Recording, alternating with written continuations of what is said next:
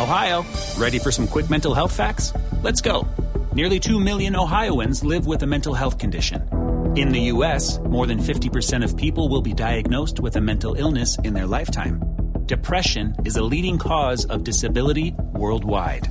So, why are some of us still stigmatizing people living with a mental health condition when we know all of this? Let's listen to the facts and beat the stigma. Ohio, challenge what you know about mental health at beatthestigma.org. Voces y rugidos en autos y motos de Blue Radio.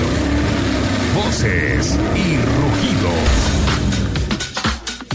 La venta de vehículos en noviembre batió récord en Estados Unidos, siendo las empresas Fiat Chrysler Automóvil, General Motors y Ford las que mejor se posicionaron en el mercado. Fiat Chrysler vendió en noviembre 175.974 unidades, mientras que Ford vendió 187.794 y Chevrolet 229.296 unidades. FCA destacó que este fue el mes número 68 consecutivo que mejora sus ventas anuales. Kia anunció sus planes para introducir un nuevo vehículo con bajas emisiones a su creciente línea de modelos.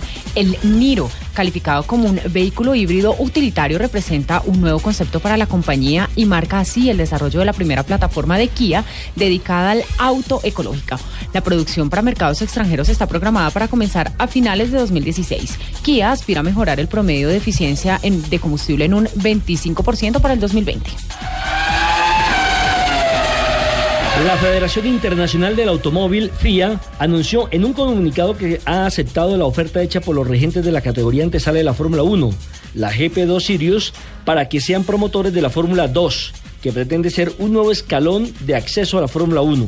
La F2 fue la categoría previa a la Fórmula 1 hasta 1984, siendo reemplazada al año siguiente por la Fórmula 3000, que se mantuvo vigente hasta el 2005, cuando entró la actual, es decir, la GP2 Sirius.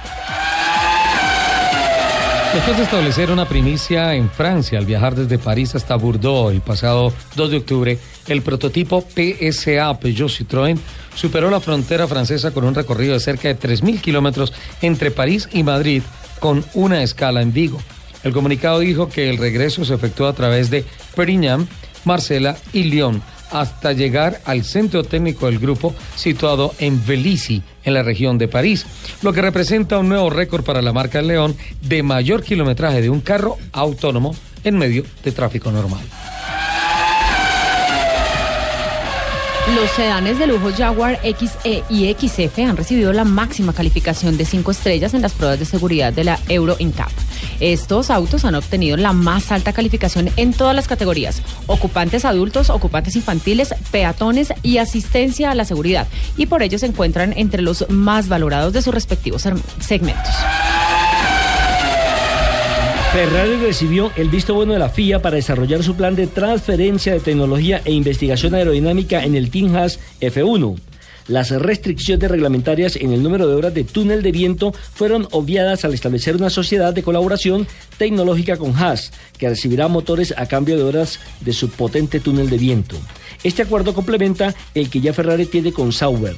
Todo esto significa que Ferrari trabajará el año entrante con un túnel de viento, el de Sauber y el de Haas un poquito garosos. Los invitamos a que sigan con la programación de Autos y Motos aquí, por supuesto, en Blue Radio.